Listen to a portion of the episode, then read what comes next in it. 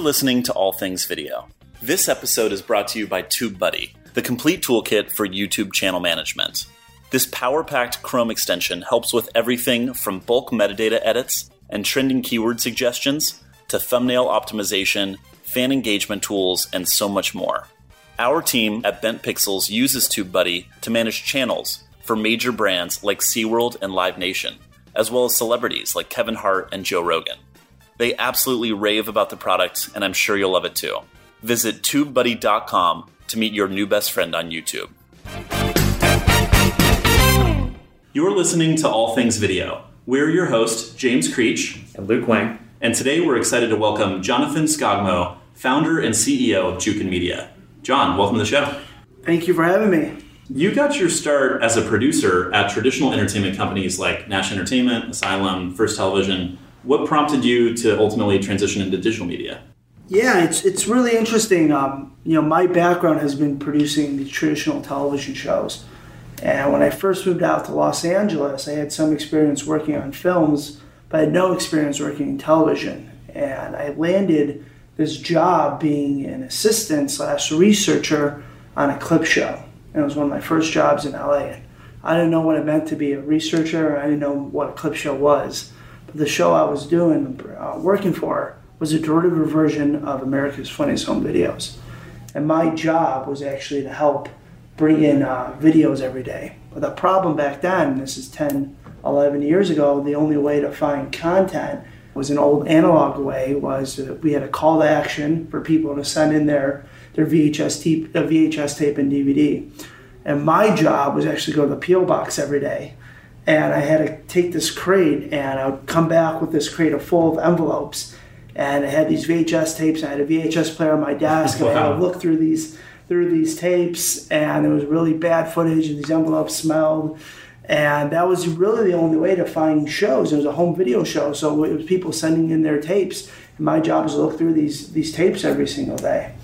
And I thought there had to be an easier way than this because it's 2005. And I thought I would go online to find content. And today we can find almost anything we want online in, in, in a matter of seconds. Back then you couldn't.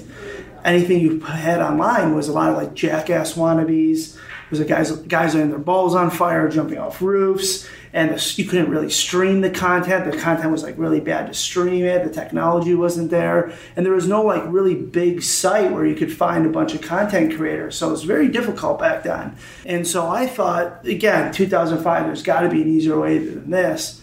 And I started looking and looking to try to find content to see if I can source content um, because there's a lot of shady sites one ever heard of before. And I actually finally ran across a piece of content where I actually it looked like I could actually source the owner, and it was actually friendly friendly content. And the sourcing information said like something like here, this is my dad doing something, the guy, the dad falling over, or something like that. And I thought, why don't I sign up for this website that I never heard of before? So, uh, start a profile and direct message someone and direct message this person. Well, the problem with that is my supervising producers told me I'm wasting my time and I should go to the PO box and say, kid, go keep going to the PO box. And the other thing was, no one even knew what direct messaging was because it was before Facebook, before Twitter.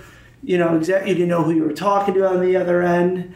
And I said, screw it, I'm going to do it anyway. I'm going to sign up for this website and send them a message because I think it's the owner and I think it was great content for the show. Is that website still around today? It is still around, and I'll tell you which it Okay. is, and maybe you can guess it. And so I reached out to this person, I got a response right away. And they said, for sure, we can, you know, I asked them, can we use this content, this video for our show? And they said, absolutely. And I signed the license agreement, and they signed the license agreement and sent back. And I said, okay, well, that worked out pretty well. Let me, you know, look for look on the site again, saw another video that I liked, reached out to them, sent them a contract. I got a response right away. Happened a few more times, a few more times. And so, actually, by the end of the season, I worked on this whole season. I actually found more videos and better quality videos than the supervising producers who've been producing shows for the last 20 years, journalistic backgrounds. They've been producing all these clip shows, and they were waiting for the mail to come. And I actually found more videos than them. So by the end of the season, the owners of the company saw that, and they said, "Kid, we're gonna make you a producer. We're gonna fire these guys, and you teach other people how you find content online." And so that's really kind of where I really started using online video and really applying licensing and licensing content from online and then moving it over to traditional television. And this little website at the time was called YouTube. YouTube. YouTube. So I'm trying to think of Right hey, there. that was invented in Yeah. 2006 or 2007. Yeah, 2005. Yeah, so I was yeah. very lucky to be an early adopter to that site. Kind of just stumbled upon it. But as online video got more popular, as we know, and technology got better to stream content, more people started uploading and more and more content. YouTube blew up, and so did these clip shows. They got extremely popular. So I ended up being on the show for like five seasons. But also, the writer's strike happened. And when the writer's strike happened in town, they really need alternative programming. And so these clip shows, more of these clip shows started launching. So I became the guy in town who really knew how to produce these clip shows and staff them up. So I jumped around freelancing from show to show, show to show. Mm. And I was doing that for about three to four years when I realized again, online video is not going away, YouTube's not going away, and I was producing a show for Discovery. And I realized someone needs to start aggregating this content. Someone needs to start actually buying the IP. And so that's what we did. So I actually quit my job for Discovery and bought my first video for you know 200 bucks. I was able to relicense that video on your own behalf. on my own. Yeah, I bought it on my own. Set up like a small company, a DBA, and which is doing business as, and made a, a name for the company. And That was 2011. that was actually end of 2009. Oh, okay. 2009. Okay, yeah. great. What was the Uh, first company called? It was called Shyway Entertainment after being from Chicago. So Shyway, you know, we're Makes doing it the Chicago way. It's actually a great quote in uh, The Untouchables. Connery says. So they uh, started the company, and bought my first video, and I was able to relicense that video the next day to a, to a clip show. And then a few days later, because I own the video, I was able to relicense that video again. And that's the beauty is that once you own the IP, you can relicense it so many times, and especially with this content, it's so evergreen at the end of the day, and people want it. So in that early period, you know, back 2005 all the way even through 2009, how were you discovering the clips that you could then go out and, and license? And search was nascent on YouTube at the time, but was that predominantly how you were discovering the, the popular clips? It, it definitely was search, so it's very hard to find the original owner today.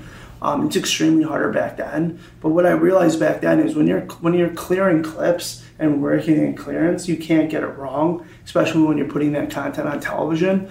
So I just kind of came up with a methodology, call it the secret sauce, where I was able to understand how you source content. And you're absolutely right. They, you know, now they filter results, and so it's a lot easier to find that original video. But back then, I mean, it was really hard, especially when YouTube wasn't even that popular because they had a bunch of other websites out there that had copied the video, ripped and shared the video. I mean, it still happens today, but YouTube wasn't as, as strong as it is right now. What are some of the most common abuses of copyright or licensing issues that you encounter? Yeah, I think you know this is when we look at look at user generated content. This is the content that we're dealing with right now. This is the content that I love, and it's actually been around my entire career. It's really short form in nature. It's between ten and 120 seconds long. The, the content usually has like a money moment, like what I mean, I like to say the money shot or a magic moment. Something happens. It's everything from funny to cute to inspirational to newsworthy to caught on camera.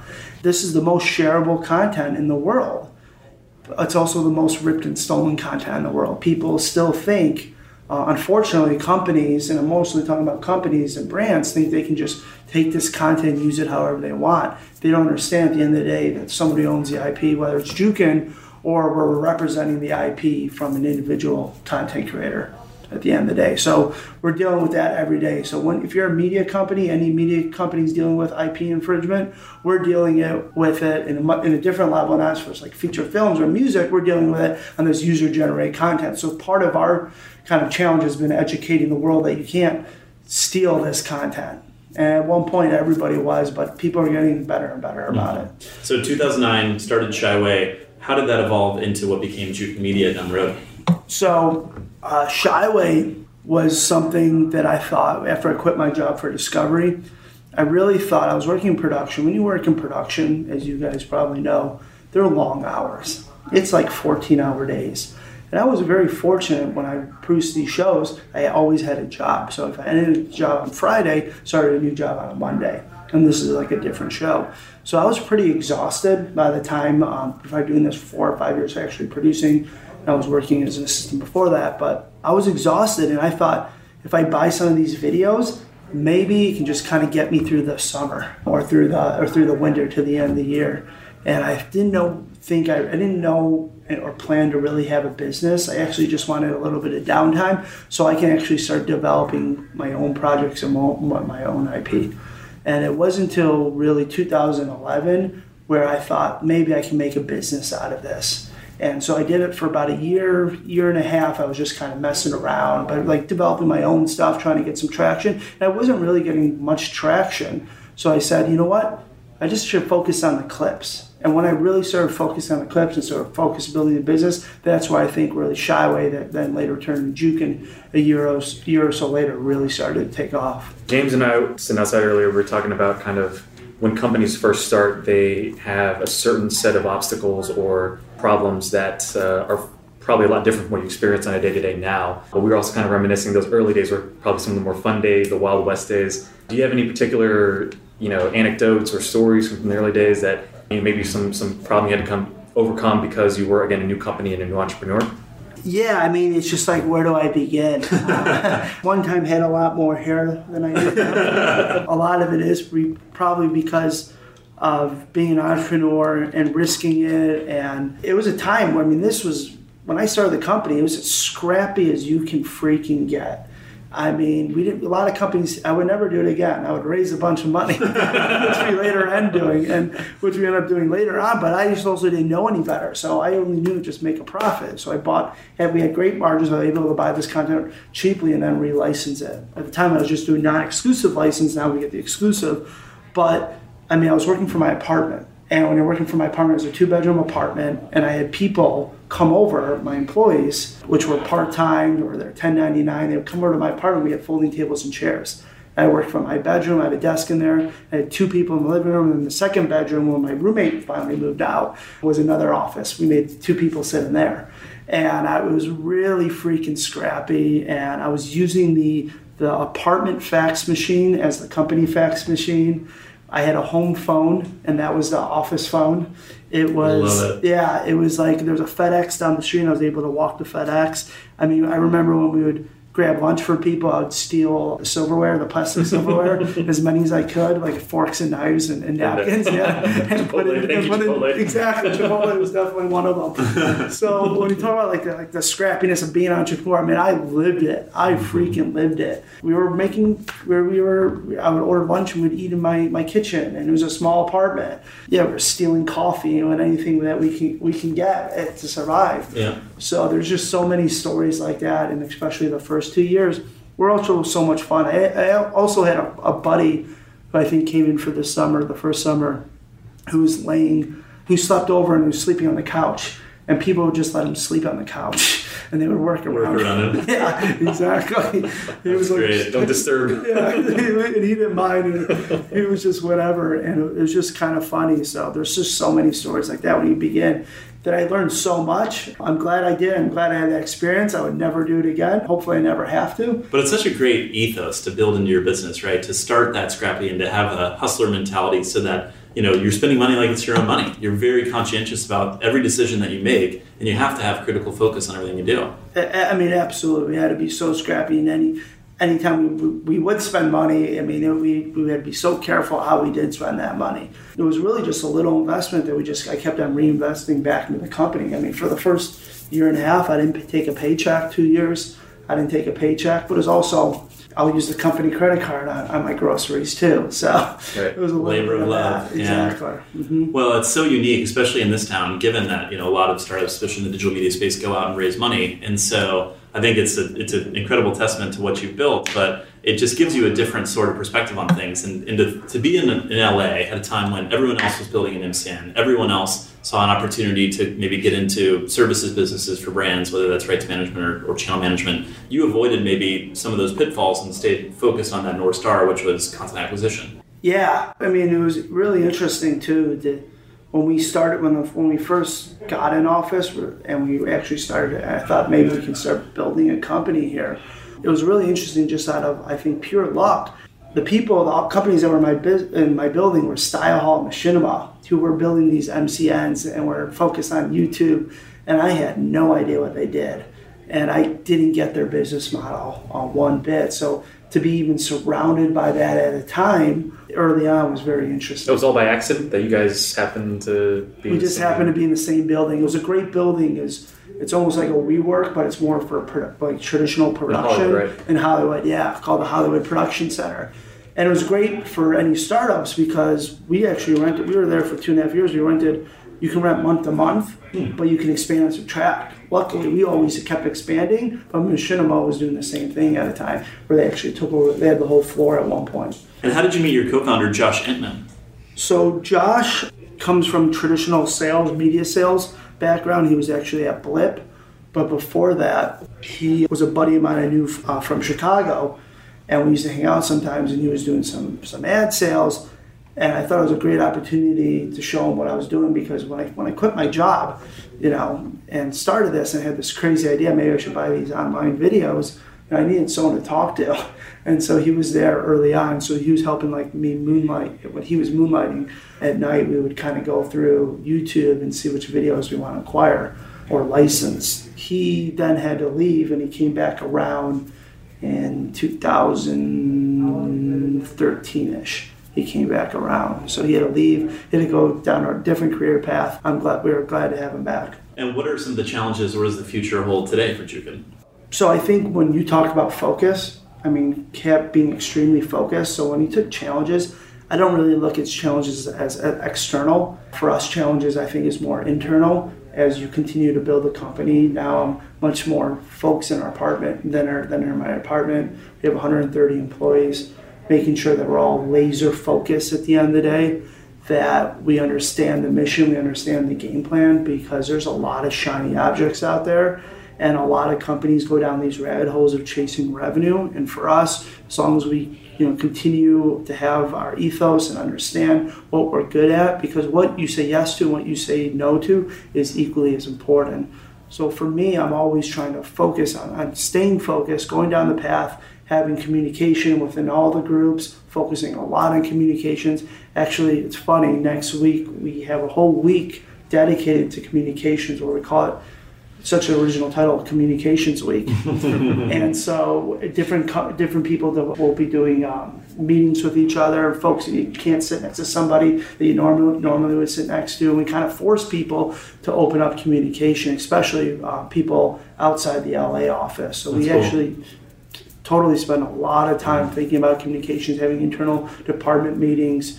Uh, so there will be no like external department meetings next week. It, everything's internal, and we have That's a great. whole schedule set up. So we're super excited about that. Very so time, I, I spend a lot of focus on that. And you guys have international offices where you guys obviously are not always in the same time zone. Yeah. So it seems like that's even more important in keeping everyone on the same page when they're not in the office. They don't get to see your face on a day-to-day basis. Absolutely, Keeping that unity, you know, sure. top, top priority for you You know, a New York office as New well. Office. So, and they're like, I kind of like to say that they're they're they're a mini startup within a startup at the end of the day, and so I want to give them make sure they have the support, make sure they understand what's going on. As you can see, you know, you mentioned the energy in the office. I mean, there's a lot of energy in this office, which is great because we really do encourage the collaboration, and I want to make sure that translates to the other offices as well. How are you guys leveraging data and technology today, especially as the business expands across multiple platforms? How are you uh, continuing to improve and stay ahead of the competition when it comes to discovering content? So, you know, discovering content is always kind of, you know, our focus at the end of the day. That's what we're really good at. That's our value prop. But discovering content, anybody can discover content. For us, it's about discovering the right content. And so it's not even so much about the quantity of how much content we're discovering, but it's more about the quality and it's getting smarter about the content we acquire. Because our goal is to take that piece of that video content and be able to monetize it over and over and over and over again.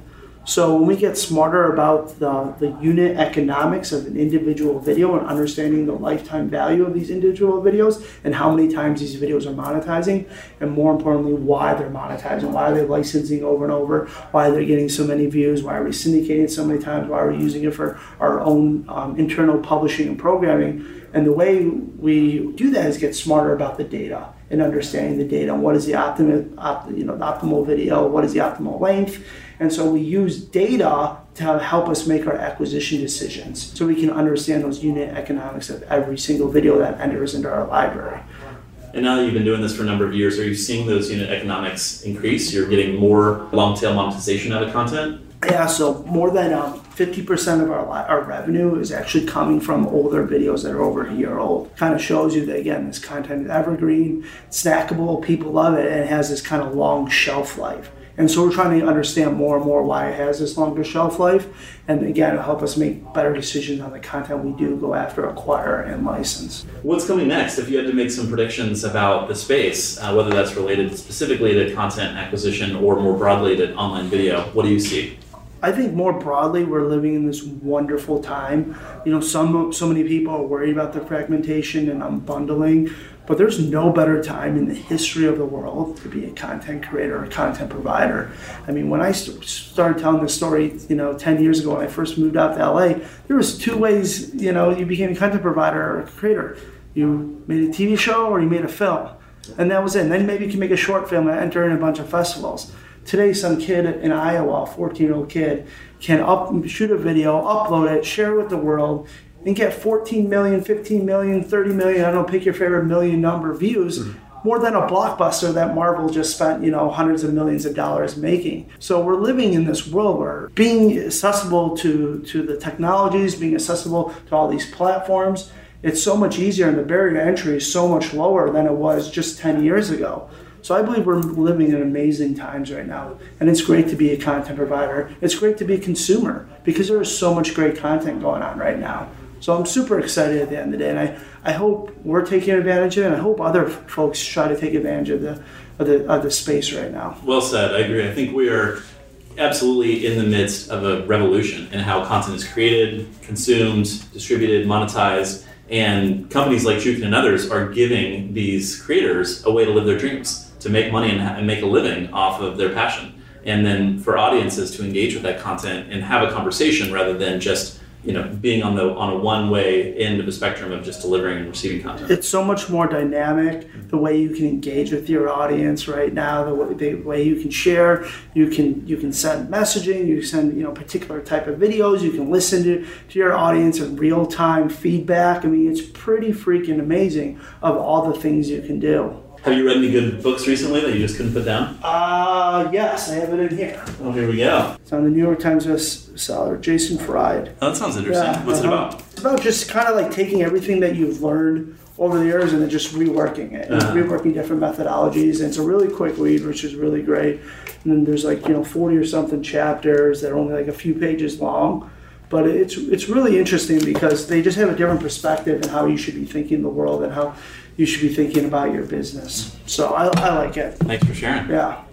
And are there any trends that you're keeping an eye on uh, broadly in the online video space? I just I'm excited about all the new technologies that are coming out. I was just at Mobile World Congress and able to walk the floor, and I'm seeing 360 cameras. I'm seeing drones. I'm seeing better better mobile devices to shoot content. I mean, it's just pretty amazing how far advanced we've come as far as technology, as far as capturing the content that we can go out and create and we can go out and shoot.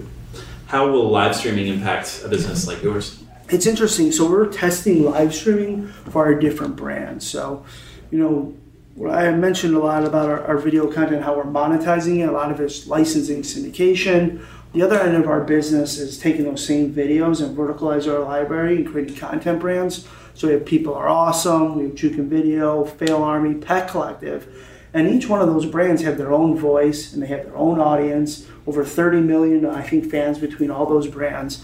And so they have hosts and they almost have, we have personalities that are talking about the content, delivering content. And some of those personalities we're testing live streaming um, particularly on, on Facebook right now and YouTube, and which is which is great. So it's interesting to see, you know, where we go with that and how we experiment, and having that one-on-one conversation live is pretty interesting and amazing. I also think it's interesting to note that you're not just doing this on digital platforms, but you've also created a great partnership with Fox, and you've created a clip show and, and reinvigorated a traditional format with digital content. Yeah, it's it's a, it's a great it's a really great time to be a content provider. I mean, for us we may you know license or bring in you know a 30 second video but how do we extend that lifetime value of that video and how do we extend that ip and so when we create these brands we're extending ip we're building we're buying ip and we're creating more ip from these individual videos and we're publishing everything from two minutes to all the way to a 60 minute television show that can live on broadcast television for us, again, great time to be a content provider. We're publishing on YouTube. We're publishing and taking a longer form format, working with the Go90s of the world, the Verizon, the Comcast Watchable.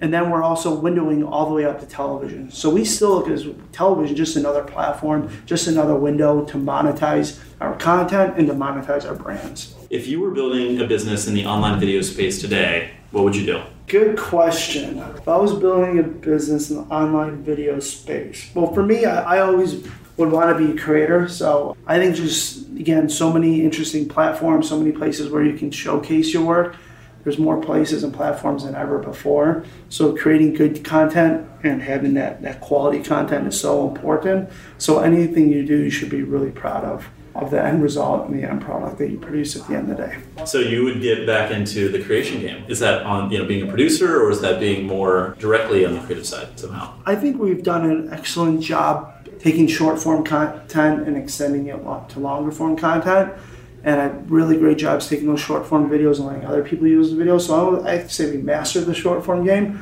I would love personally to master the long form game in online video. I think that would be a personal challenge that I would love to take on at some point in my career. We're seeing increasingly influencers making content for digital distribution and increasingly some studios looking at digital distribution as an alternative and also a trend going the other direction where influencers are, are getting placed in, in large television and traditional film properties. Do you think that's a successful model? I do. I think it's kind of what I'm talking about. That there's just so many platforms, so many different windows. You can take the content. You shouldn't just be just linear. You shouldn't be just digital. Shouldn't be just OTT. I mean, being I hate to say it, but platform agnostic is just so important these days. And you're programming and you're publishing content differently to, to each platform to a different audience. How you publish on, on Instagram is different from Facebook. Publish is, on Facebook is different from, from YouTube. From YouTube to television, you have to be very detail oriented and think about the audience and the platform when you're creating this content. So I think it's great that people are jumping from linear to digital, and I'm excited. And that's the way they should be thinking. Where can people find out more about you and more about Jukin Media? Uh, the, maybe the best way is just our website at jukinmedia.com gmail.com.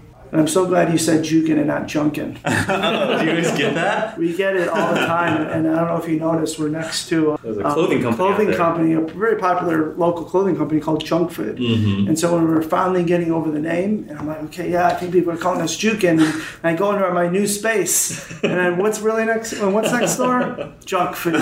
Oh, and I was like walking into your building, there was a girl that was like, is this the same building? If I walk in one door, will it take me? It's a little place? confusing. Like, yeah, the entrance. Yeah, you don't know where you're going. Where does the name come from, out of curiosity? Another, like being from Chicago, you can see the Chicago, some of the Chicago stuff on the wall. Um, there's a term me and my friends used to toss around, and it means it's something happening, something lively. Mm-hmm. We may say, hey, is this call each other up, hey, is that party juking tonight? Mm-hmm. Meaning, is it going on? And so cool. I took that term from uh, me and my friends growing up in Chicago. Yeah. Right on. I love it. Well, thanks again, John. This was awesome. Really fun to talk about, you know, the evolution of your business and what you've seen in the industry after so many years. So thanks for sharing. Well, thank you for having me. I really appreciate it. You bet. Thank you. Thanks, guys. Thanks for tuning in. I'm James Creech, and this has been another edition of All Things Video. If you like what you hear, we hope you'll share and subscribe for new episodes. See you next time.